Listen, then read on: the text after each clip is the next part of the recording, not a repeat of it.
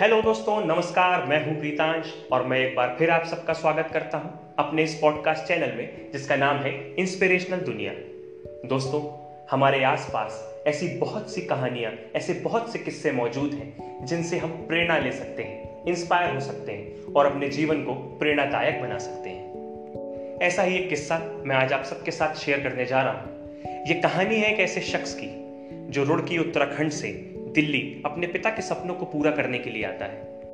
उसके पिता का सपना होता है कि वो बड़ा होकर एक बहुत ही नामचीन क्रिकेटर बने और वही सपना वो साकार करने के लिए अपनी माँ के साथ दिल्ली आ जाता है अपने अंडर ट्वेल्व क्रिकेट टूर्नामेंट के लिए।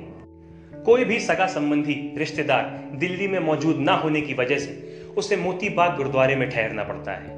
माँ गुरुद्वारे की सेवा करती है और वो मन लगाकर क्रिकेट खेलता है।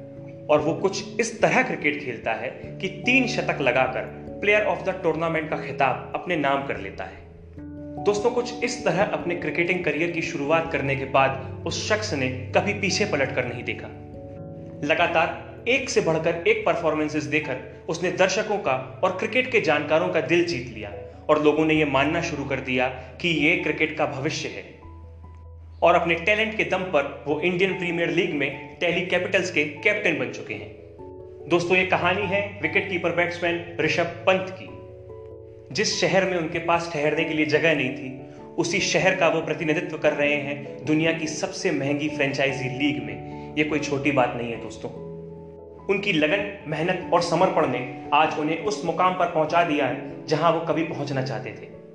और वो भी मात्र तेईस साल की उम्र में। इनका जीवन न जाने कितने युवाओं के लिए आज प्रेरणा बन चुका है।